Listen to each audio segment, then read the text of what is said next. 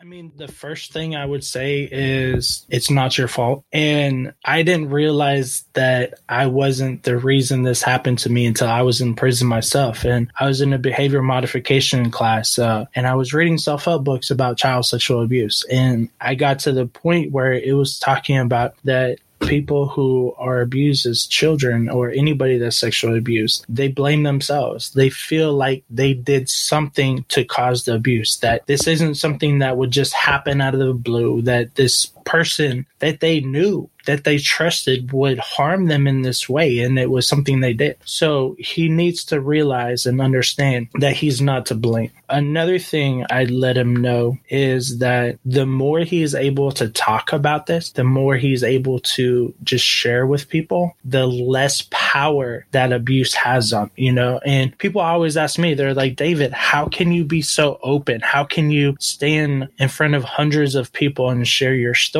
so openly and you're just being so vulnerable. And I tell them because it's the healing that happened to me. I, I tell people that there's two types of individuals. There's the type of person that's been harmed and that they are like a cut that has a scab on it. And so we all know if you have a cut with the scab, if that scab gets hit and knocked off, you're going to bleed. It's going to gush out. But the second person had the same type of injury, but it has healed up and it's a scar. So it doesn't matter how many times you hit that scar, it's not going to bleed anymore. But that scar is there for you to remember what pain that you have endured and that you've been able to overcome. And you're able to show that scar to other people to help them heal, to help them overcome what they're dealing with.